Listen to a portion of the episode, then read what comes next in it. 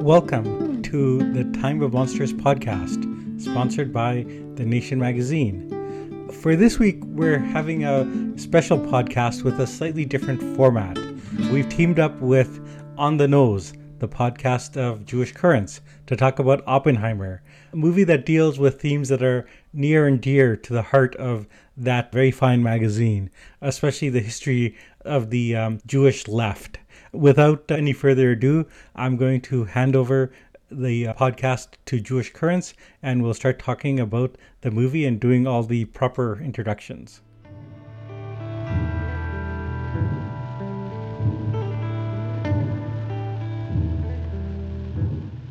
Welcome back to another episode of On the Nose, the Jewish Currents podcast. My name is Mari Cohen, and I am assistant editor at Jewish Currents.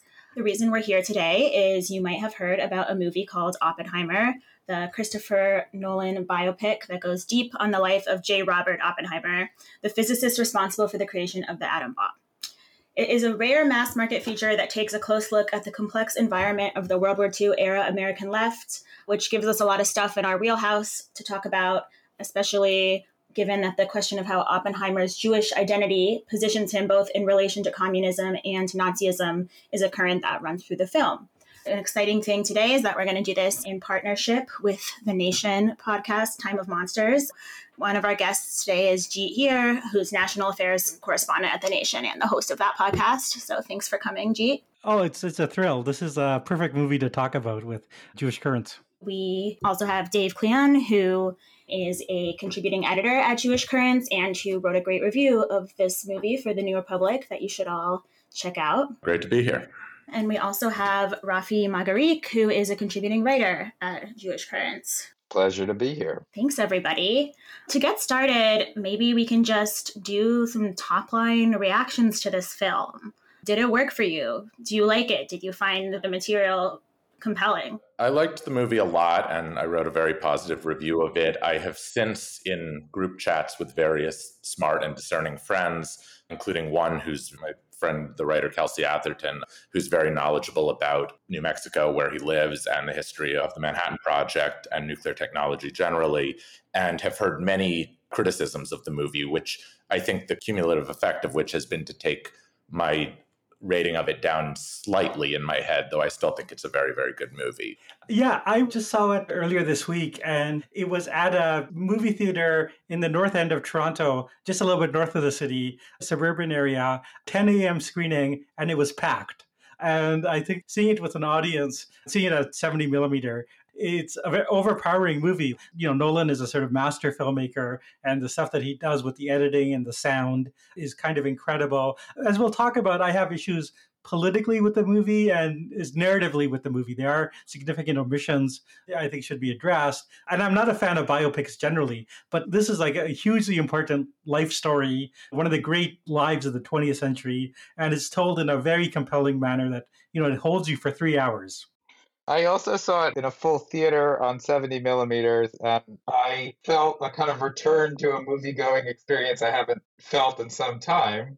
And I thought it was very entertaining and kind of playful with what it does with the biopic, which is usually a pretty conservative and dull genre. I don't know if I think the movie is sort of satisfying beyond its entertainment value. And I actually think there's some considerable tension in it between its interest in telling an important political or historical story on the one hand and its interest in entertaining us on the other hand. But I think it certainly succeeds at the latter. Yeah, I personally do have a bit of a weakness for historical movies that involve just a bunch of men like talking very passionately at each other in rooms.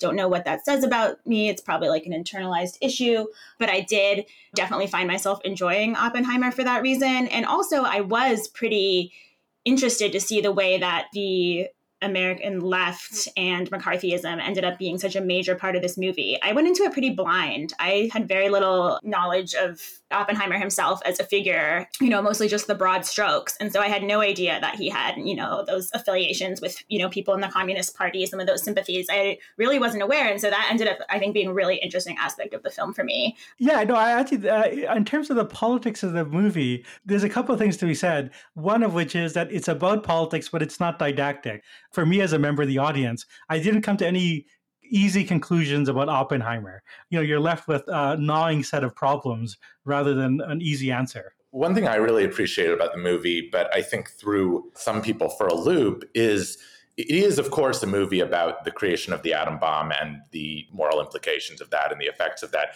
And everyone went into it knowing it would be about that. But the extent to which the movie is, as you said, about McCarthyism and the American left, and centrally about that. The last movie I can think of that was so centrally concerned with the American left was Reds by Warren Beatty, which takes place a few decades earlier and is about John Reed and the generation of American leftists that got caught up in the in the Bolshevik Revolution.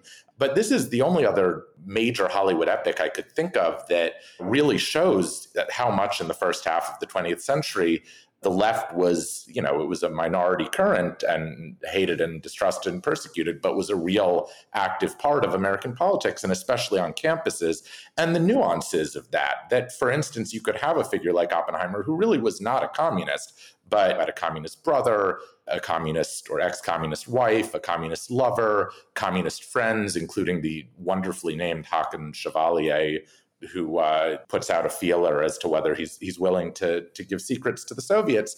I say this in my review, but the experience of McCarthyism after the war, I think, basically erased how important the left was in a lot of people's memory outside of kind of intellectual and left wing circles. And the extent to which the war and America, specifically America's involvement in the war from 41 to 45, was this kind of interregnum in a longer story of the left, where before the war, America is coming off the first Red Scare after World War One, and there's you know a ton of anti-communist sentiment, and the American right in many cases is is mildly sympathetic to Hitler and certainly against entering the war. And then Pearl Harbor happens, and suddenly America is allied with Stalin's Soviet Union, and the American left is in a popular front with FDR New Deal liberalism. And you've literally got guys with communist ties getting together in New Mexico to help build a weapon of mass destruction for the US government. I thought that actually was one of the most weirdly sort of optimistic moments in the movie. European emigres and Jews and communists are all kind of getting together to do this thing together, it's almost in this strange little workers' paradise or workers' cooperative. Yeah, there's something tragic and perverse about it because it's like the US government actually pulls off a little you know, well-funded scientific utopian commune full of lefty Jews, but its purpose is to, you know, kill hundreds of thousands of people. And as soon as it succeeds in that purpose, it's like, all right, we can we can move on now.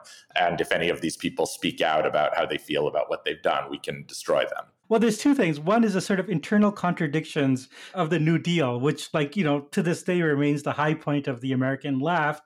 But the New Deal involved coalitions with all sorts of unsavory partners. You know, like FDR was aligned with Southern Democrats who were upholders of Jim Crow, but also like FDR built the uh, FBI and it was used partially against like fascists, but also used to monitor communism. And so there was a kind of compromise with the national security state, which FDR also built up. I mean, the New Deal became the uh, military industrial complex in some ways. And Oppenheimer is at the very heart of that contradiction.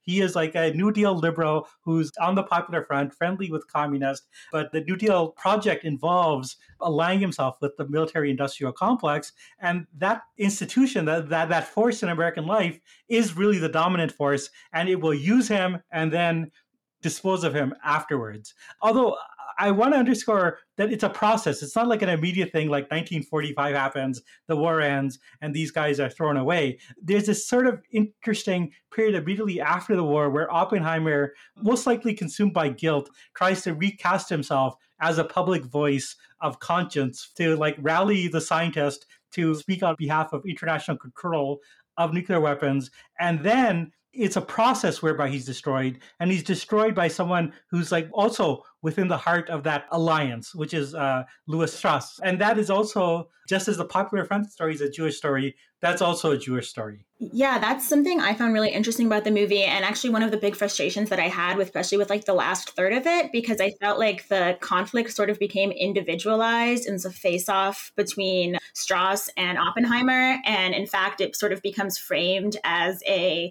petty grudge that Strauss himself is holding against Oppenheimer. That that, you know, is sort of is the reason for his downfall. And it's a great cinematic moment. I mean, this sort of like gotcha of, oh, actually, it was him who did it all along, you know, and the callback to the conversation with Einstein that we didn't see the first time around, which ends up being the landing point of the movie, which is beautiful in its own way. But I think that I walked away feeling like that had really downgraded a lot of the political stakes because instead the message just becomes oh you know like this one guy got upset about not having as much power himself rather than these were like some really clear ideological differences. Yeah, I, I should mention that uh, Christopher Nolan in interviews has cited the movie Amadeus as an inspiration. And in Amadeus, you have the rivalry between you know Mozart, the genius, and the less talented musician who like undermines and tries to destroy the genius. And that is a very individualized story. It does a disservice to the actual politics in a way that I think the Popular Front stuff was well served. The Popular Front stuff, I think you get a lot of nuance. Whereas, like I think in the politics, of the Jewish American right and why they turned against people like Oppenheimer, that becomes a caricature. Or, if I may, the other thing this makes me think of is uh, how Lin Manuel Miranda has the Hamilton Burr rivalry cast entirely in terms of the personal character and kind of clashing personal ambitions and values of the two men, which is not untrue, but also there were real political things being argued about that he ultimately doesn't want to take a very strong stand on. And I think in all of these cases, I think that works well for the purpose of telling a story around an individual hero or villain, less well for understanding, for instance, that you know Strauss was part of a, a right wing turn in American politics generally in the late 40s and 50s. I think this is a movie with a sense of like almost like a guilty conscience about having to be a form of piece of Hollywood entertainment. There's a moment after they built the bomb and the bomb has been dropped where there's a big political rally and Oppenheimer is speaking to them and he kind of freaks out and imagines some of what's happening at Hiroshima as if it were happening at this rally at Los Alamos.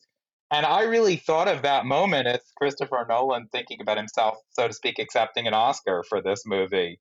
That is to say, the movie, I think, kind of knows that it is taking this story and cheapening it and making a kind of piece of entertainment out of it. And it has some anxiety about it. And that, that's also why Strauss ends up kind of becoming the villain. To that end, I think Nolan also identifies with Oppenheimer in the sense that he did the you know the, the sort of Batman trilogy that became such a huge hit and revitalized the superhero genre and basically destroyed Hollywood and global culture for like another decade. And you know, after creating the Batman trilogy, he could truly say, "I have become death." the destroyer of worlds. Yeah, I think another way of thinking about this is, you know, Oppenheimer is exactly a film director not quite an artist or a scientist. He's not quite on the management side. He's somewhere in between. You know, he gets to build this kind of set from nowhere. You know, there are these lovely scenes of them setting up Los Alamos, and his wife shows up and says, you know, it'd be perfect. Where's the saloon, right? This is a Western set. And then they make the movie, and you make the movie, and then the studio guy comes. In this case, the studio guy is from the American military and says, all right, shove off. Now I get to do with it what I want to do with it. And so I think this this movie is in some ways about exactly this kind of alienation of making movies for the commercial cinema. Yeah, I, I almost hate how well what Rafi's saying works. Like, it's a brilliant point. And the reason I say I almost hate how well it works is because it can make you forget briefly that we are obviously talking about a bomb that destroyed whole cities and could destroy more cities. And in the thing that my friend Kelsey keeps pointing out, because he's written all about this for a few places, there's a story in New Mexico that's kind of edited out of the movie too, both in terms of how they acquired this land. It wasn't just, you know, the Oppenheimer family's private ranch or whatever. There were all these actual working class New Mexican ranchers who the, the, government basically eminent domained very quickly out of their land and had to move like overnight. And then there were communities, not big communities, but they existed downwind from the site where you know everyone was getting cancer for decades after this. Um, and the the movie doesn't even really allude to that. It does have Oppenheimer saying like we should return the land to the Native Americans, and the military being like, haha, that's obviously never going to happen, which it didn't. Los Alamos is a town of like 12,000 people today, and it still is built around nuclear research. But basically, the, the fact that what they're building is a killing machine is something that's in the movie. And obviously, the guilty conscience and the scene that Rafi describes, where he's seeing these visions of people's flesh tearing off, uh, is you know, incredibly powerful, one of the best scenes in the movie. But there has been some controversy, I think, both around leaving out the Trinity downwinders, the people who were removed from their land, and then also leaving out actual Hiroshima and Nagasaki. I mean, they're discussed, but it's taken entirely from the point of view of Americans for whom the horror is a little bit abstracted. And I think it's fine for me to speak for Kelsey that he thinks those should have been in the movie explicitly. I'm not totally sure I agree, but I'm curious what others think. Yeah, I think it's an interesting question and something I've been torn about too. I've also seen the argument that Oppenheimer himself would have been kind of limited in this way and that he actually probably wasn't thinking a lot at the time about Japanese people. I mean, obviously, there are things he says later about having blood in his pants, but like he was not super concerned about the effects of the radiation on his neighbors, including indigenous communities in New Mexico. And so, you know, if we're kind of like looking at it from this point of view, or it's like his vision of seeing these horrible effects being kind of like superimposed on the people he does know, which are like these mostly white people at the rally, then in some ways the movie's perspective is kind of true to that. At the same time, yes, we can say that like the structure of like a biopic about someone like Oppenheimer is not the right structure in which to like tell these like other stories or other perspectives. But the truth is that these are usually the movies that we get and then these are the perspectives that many of these like you know major historical movies are written from and i'm not sure that we can just say it's not the right movie for it. Yeah i do think there's a there's quite a lovely moment where they're testing the bomb and they all want to see the bomb go off and they hand them one by one these square pieces of welder's glass to look at the bomb through. And it's this wonderful moment in which even the scientists who make the bomb can't see it directly. They can only see it as if they were moviegoers, in essence, watching through a medium. And so I think you're completely right that this is not supposed to be the world. This is the world as Oppenheimer can see it, you know, and there's that amazing moment where they drop the bomb and he's not even sure if they've dropped it or not. He has to hear it on the radio like everyone else. I do think that's totally compatible with saying maybe this wasn't the right movie to make and a movie about Hiroshima or a movie about the horrible effects in New Mexico and beyond or any number of the kind of horrible nuclear disasters that have happened in the United States. You know, I mean, just in 1949, a few years after the bomb was dropped, the United States government knowingly released radioactive isotopes into a river in Hanford in Washington to test the effects on the local population, which were exactly what you would expect. They all got thyroid cancer. You know, so I mean, there's all this atrocious, horrible stuff that's kind of left out here. But I think you're exactly right that the movie is deliberately leaving it out because it has a sense that the characters have this one particular slice of reality that is heavily mediated and heavily situated. And that's what it's interested in delivering. I agree with what people have said. I mean, like, I would not want this to be the only movie about the bomb that people see. Like, there's these other very important stories. And I think, especially like the downwind stuff, I thought should have been there. The Hiroshima stuff, I think, was there, but it was there indirectly in the sense of these visions that Oppenheimer has. Uh, but I think that that's sufficient. Like, this is how he experiences reality. He was not at Hiroshima, but like, certainly he was haunted by it, and it doesn't quite share his limitations. It shows his limitations. The fact that he could only think about or imagine these horrors by imagining them being inflicted on the people around him, right? I think that what the film actually does is show the limits of this scientific imagination as theory becomes reality. I mean, the archetype of the movie is Frankenstein, right? This is he is Dr. Frankenstein, and he has kind of like unleashed the monster. And a movie that just focuses on Dr. Frankenstein and how he deals with his guilt. There's some validity to doing it that, that way, rather than showing everything the monster does. The original title of Frankenstein was The Modern Prometheus, right? And the, and the, book is American Prometheus, and the movie starts with a quote about Prometheus. And all all of those themes, I think, are very deliberate. I think also the movie does have a general a lot of disdain for like the sort of politicians that are then tasked with sort of using this technology. I mean, at least in the scene, for example, when Oppenheimer goes to meet Truman, and he's kind of like teary and says I think I have blood on my hands. And then, you know, Truman is just like really fed up with this and kind of says, get this crybaby out of here. And is also like, people don't care about you, I'm the one who did it. I think it's like a really interesting scene because on the one hand, like Oppenheimer comes off as much more like morally troubled and in some ways more of the conscience of the film. On the other hand, it's also sort of like an example of his kind of naivete, right? Like he doesn't totally want to own it. Like he did make the bomb and then now he's just kind of gonna cry about it. And sort of the way that the movie brushes that away, I think is powerful. I think also there's the other scene where they're meeting with Stimson and he's trying to just like talk about where they're going to potentially drop the bomb, where he crosses Kyoto off the list because he honeymooned there. And I think this like insane uh, example of this sort of arbitrary way how they're choosing a city to bomb into oblivion. I think that that part did land well. The honeymoon line, which uh, the audience I was with laughed nervously at, and apparently that's been a very common reaction at many screenings the honeymoon line, I was almost disappointed to learn. That's not really true. It was almost an ad lib based on a myth. It is true that they took Kyoto off because it was considered culturally significant and it was like a beautiful part of human heritage. But the actual idea that Stimson honeymoon there is basically made up and I think will now be part of everyone's understanding of the story for better or worse. But the Truman scene, which is basically I think what happened, was fascinating to me because you're right, it speaks to his naivete. It also, I think, speaks to his kind of intellectual elite arrogance in a way, because a, a not very subtle theme of that scene, I think, is Truman is just this bumpkin hat salesman with a very simplistic morality from you know Kansas City unlike Oppenheimer and all his friends at various elite campuses who are you know brilliant and erudite and read the Bhagavad Gita and Marx and so on and, and have, have witty banter. Like, I don't know that that's actually Nolan's personal judgment, but the way I read the scene is that Oppenheimer thinks that he's a, a, sophisticated, deep thinker, and he's capable of grappling with the moral implications of what he's done.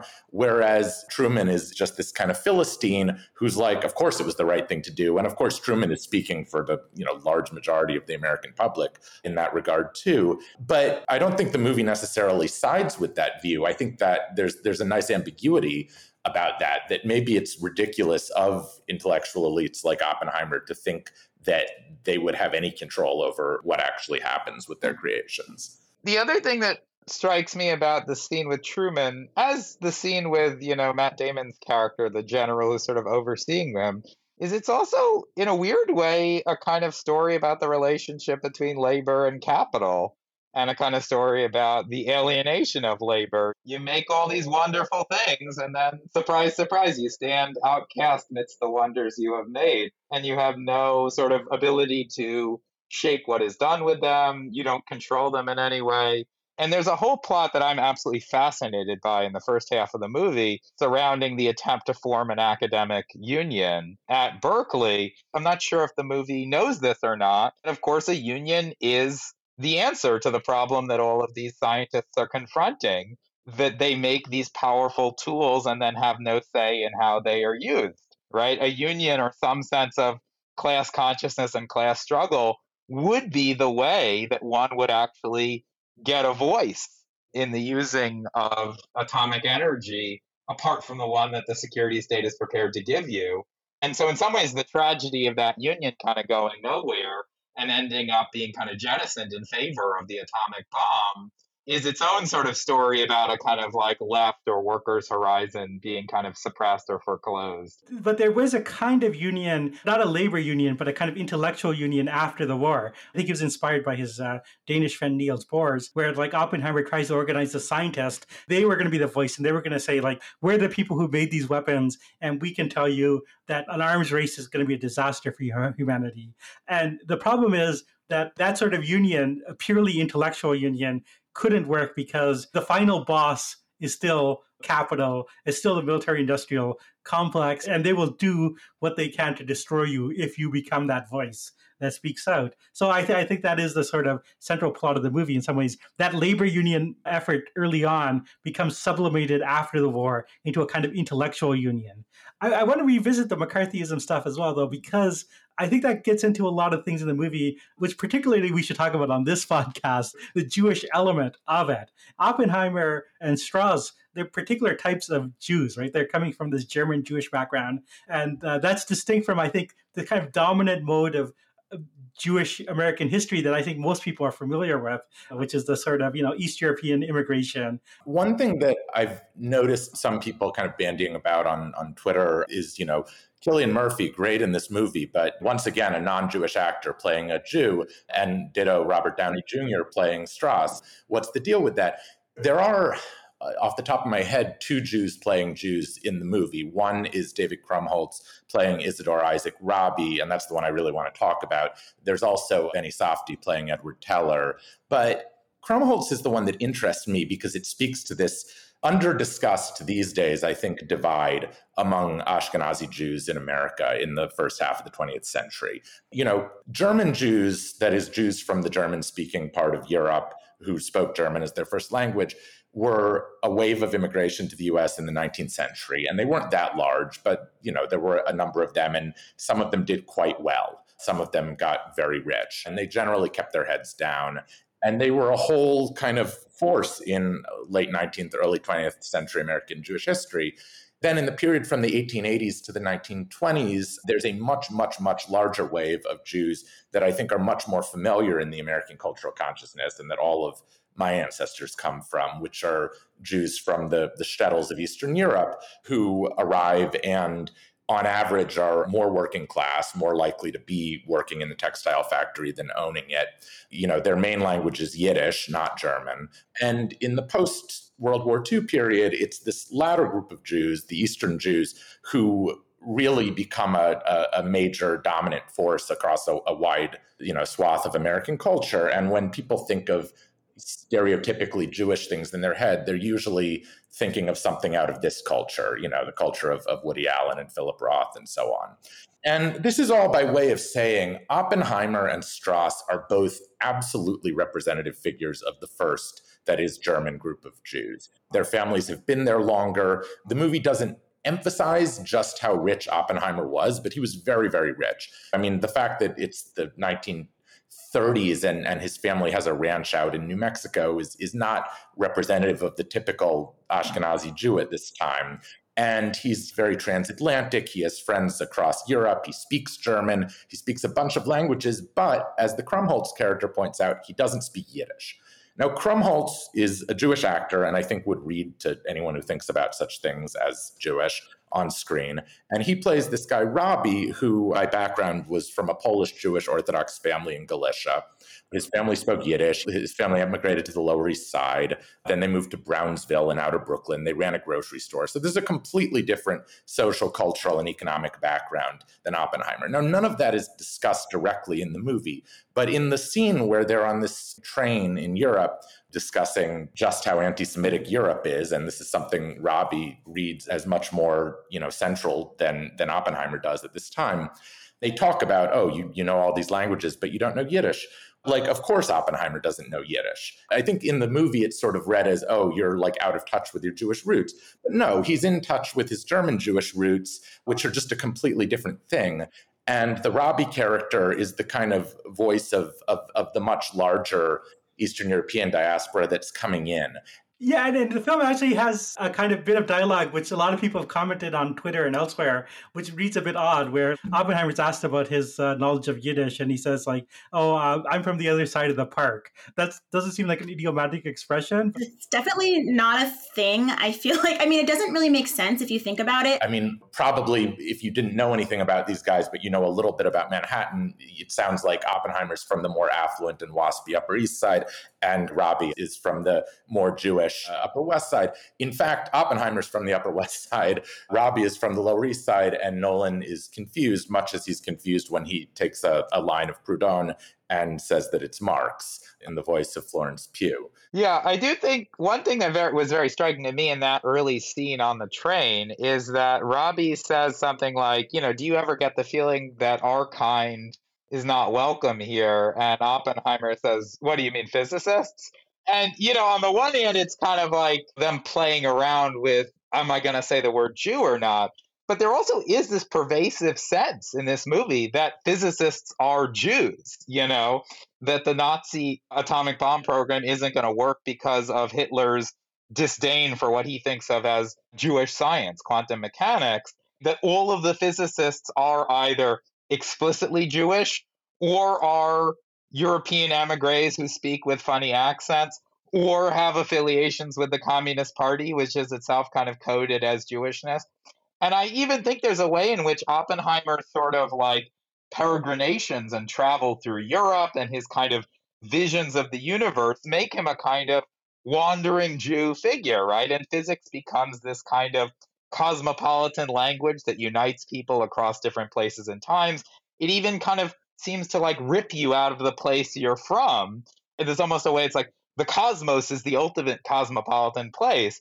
And so I think this is like a, I, for me, this is a very deeply Jewish movie. Yeah, I will add that I think that the McCarthyism was not unrelated to anti Semitism. Like, obviously, in the sort of 1930s, before the war, the political right that was anti communist was very openly also anti Semitic and sort of, you know, using Jews and communists synonymously. After the war, you know, because of Hitler and the sort of growing awareness of what had happened, you know, you couldn't do that. And so the political right had to kind of hide its anti Semitism. And one sees that in the fact that Joseph McCarthy, even though he had defended like members of the SS after the war, when he went on his anti communist crusade, he felt compelled to have Roy Cohn as an assistant because you have to show we're anti-communist but we're not anti-jewish and within the jewish right the sort of cold war was an opportunity because there's a way that they could become legitimized as the official jewish voice in America. And one sees this in the American Jewish Committee, which uh, Lewis Strauss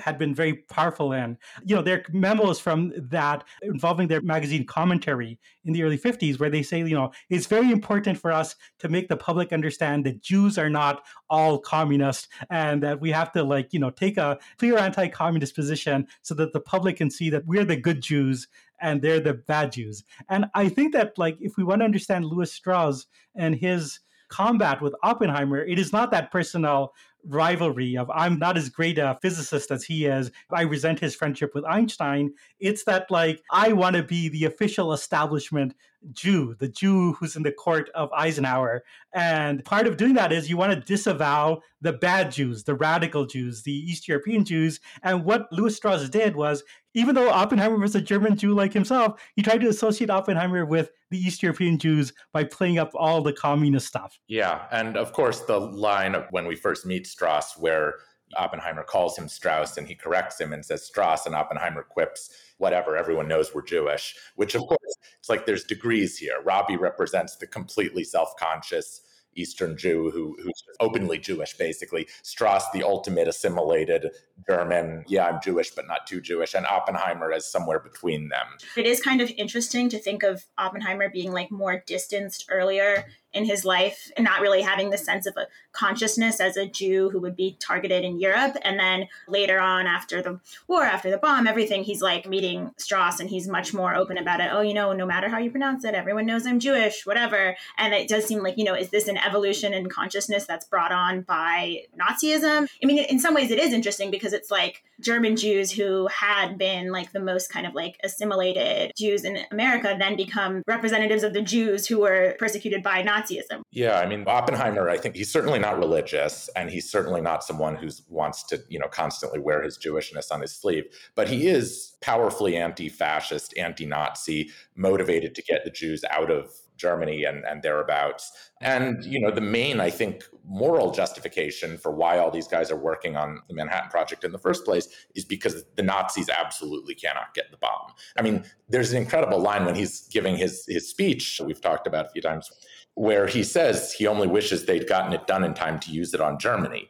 And I think the prevailing assumption there, and maybe even in you know contemporary left wing circles, is I don't think we would be morally agonizing in quite the same way. Had the atom bomb been used on Nazi Germany and killed just as many civilians, I, I, feel like that would actually be less of a profound moral question to a lot of people even today because anti fascist sentiment runs so strong on the left. Whereas the fact that it ended up being used on Japan, I think reads very differently today. Yeah, I kind of had a similar thought in that. I mean, it's related to the popular front idea, but the way that the movie shows how like Nazism as an enemy provides a sort of like moral clarity, right? Like both on the American left, but also like for the American public in general. It just like offers this sense of moral clarity in warfare that pretty quickly dissipates after that enemy is gone. And I mean, I've always felt like you can see that in how like American memory culture has progressed around the Holocaust and that like Americans are like very into memorializing the Holocaust in a way that can seem kind of strange for a country that where the Holocaust didn't take place. Um, but there is a way in which the United States is allowed to play this sort of morally good white knight type of role vis-a-vis the Holocaust. And I will say, in lewis Strauss's defense, he actually was quite active personally in trying to get Roosevelt to accept Jewish refugees, which Roosevelt was completely disinterested in doing essentially. And I do think that part of the kind of bait and switch by which Nazism becomes the kind of moral justification for the Pax Americana is really overlooking the extent to which the United States was extremely slow to enter the war, you know, entered the war after being attacked at Pearl Harbor and did comparatively little to end or avert the Holocaust. One way the movie does get at that a little is with Oppenheimer funneling in the 30s funds to the Spanish Republicans and via the Communist Party of the US, which is, I was actually reminded of Casablanca, which is fictional, but which was created during the war and which has Rick is a cynic in the movie, but we know he deep down is an anti-fascist romantic idealist because he fought in the Spanish Civil War, which is it, it's this coded way of saying, you know, if you were American in the 30s and you did care about beating the Nazis when most people didn't and when the government didn't, that was the sort of test of that. I actually really appreciated that. Like reminding a mainstream American audience that there was a moment when being opposed to Nazism in Europe was actually kind of an edgy position before it wasn't. Yeah, and the movie itself, I think, in general, is not triumphalist. This is not a sort of Steven Spielberg greatest generation narrative. I think it's pretty upfront about everything that's problematic about the American military industrial complex and the way it uses people and its unwillingness to listen to people who are advising it on other alternative courses of action. I, I mean, I think that's actually one of the sort of strengths of the movie that you're left with a very troubling thing. Like like you understand the moral imperative that led Oppenheimer and others to make the bomb, but it becomes a tragic story, not a triumphalist one. I just want to say one final thing about the Jewish uh, American theme, which is the specific physical location of Princeton and the Institute of Advanced Studies, because that's where Oppenheimer and Strauss and Einstein were all at. And that institute was actually created because Princeton did not want Jews. You know, Einstein, uh, that sounds kind of funny to us. And so it was a Jewish philanthropist who set up the institute. And it actually still has a kind of sketchy, informal relationship with Princeton. So I think it's inter- interesting that that place, that sort of adjacent to Princeton, but not quite a Princeton, is such an important space in the movie. One thing I want to pick up on is I 100% agree with you that the movie is quite good about the moral ambiguity and the kind of difficult choices surrounding science and so on and so forth. One ethical thing that bothers me about the movie that I just feel like I want to say is I feel like the whole movie is kind of told through these inquisitorial hearings, first of Oppenheimer and then of Strauss. And I feel like there's a tremendous ethical problem with moving easily and smoothly between these state trials that are, in fact, like inquisitions, and I think have this very anti Semitic dimension to them, in which they are kind of ferreting out these deviants who are Jewish or, you know, may or may not have various communist affiliations, and then kind of moving between that and then the imaginative reconstruction of what actually happened. And I think that that's something that's actually kind of fraught with danger and that the movie doesn't do as good a job addressing, which is we don't really know what these scenes in the 1930s actually looked like. We don't really know what Chevalier did or didn't say to Oppenheimer. And a great deal of how the movie sort of gets to thinking that we do is really just taking these hearing transcripts as if they were reliable reports about the world. That gives me sort of the creepy crawlies, you know, as someone who spends a lot of time with Renaissance history, it's like you can't jump from Inquisition records to whether the person being interviewed really was a Jew or a converso.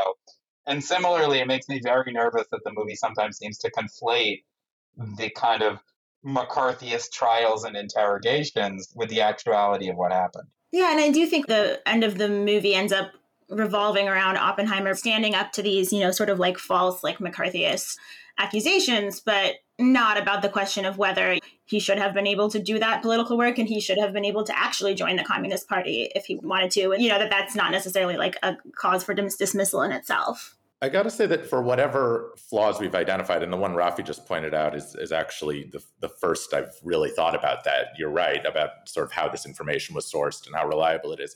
I will say, in a kind of corny way, it's incredible to me how big this movie is, how many normies are seeing it, and how all of these topics are, are being opened up for popular discussion. And I think misunderstandings and confusion is inevitable and, and nothing is perfect. But I'm overall kind of delighted that the biggest conversation the public is having about the atom bomb in years is basically about how it's terrible and immoral. You know, it's a big leap from in the 90s when there were, you know, debates over whether you could even say that it was tragic that the Enola Gay killed all these people. And then even beyond that, that the public is basically being reintroduced to this era of all stripes of leftism, from campus labor activism to card carrying communists who, in some cases, literally are spying for Stalin, to fellow travelers like Oppenheimer and New Deal Democrats, and just this whole milieu that I think has has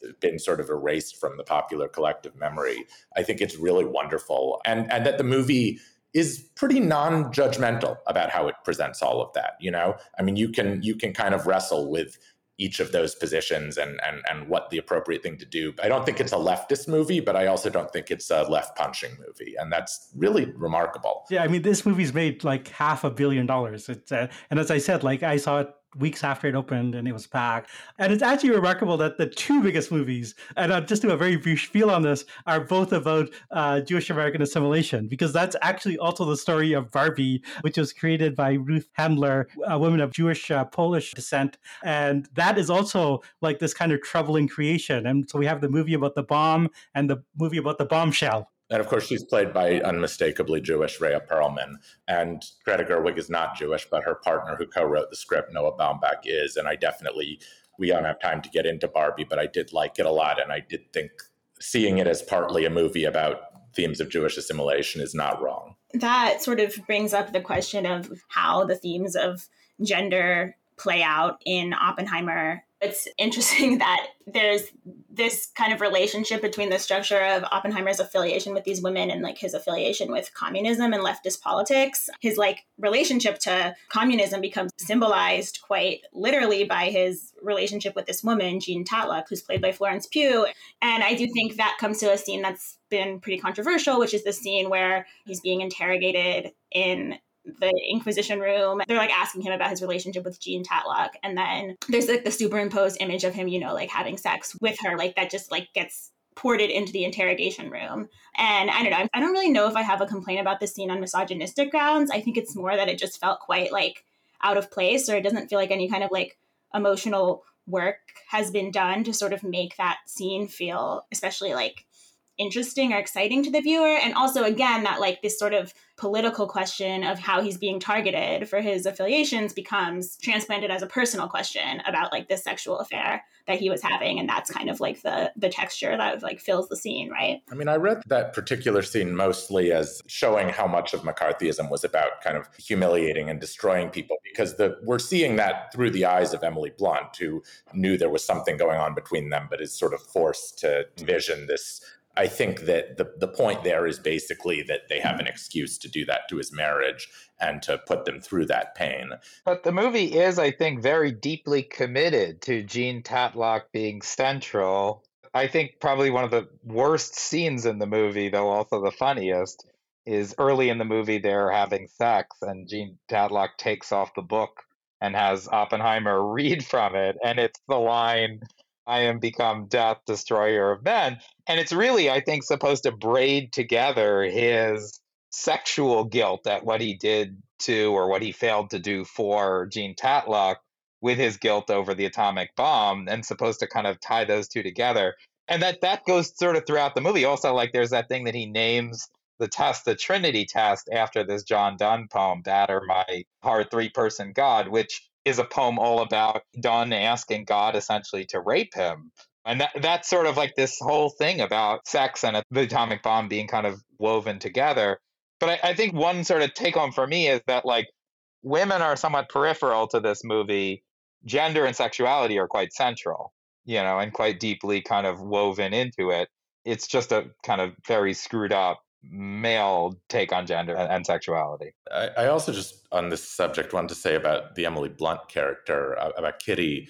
I haven't actually seen much discussion of this, but the movie is in a number of scenes calling attention essentially to how she is a brilliant woman herself, but relegated to the kind of traditional child rearing role of the time, and also an alcoholic and a kind of adventurous, reckless person who has no legitimate outlet basic i mean oppenheimer is allowed to not really raise his kid and be a great man and do the things he really wants to do and she's not which is not a particularly original point about uh, gender at this point but i did think the movie doesn't ignore that fact doesn't ignore essentially that neither of these people wants to be doing the the kind of labor of child rearing but one of them has to even though it's like destroying her and one of them can basically slough it off on her so he can build the atom bomb. I did think that was interesting and that kind of gets to some of like the challenges of this sort of like collage format or like this uh, way in which we kind of are treated to these like small snippets of scenes and then quickly spun off somewhere else.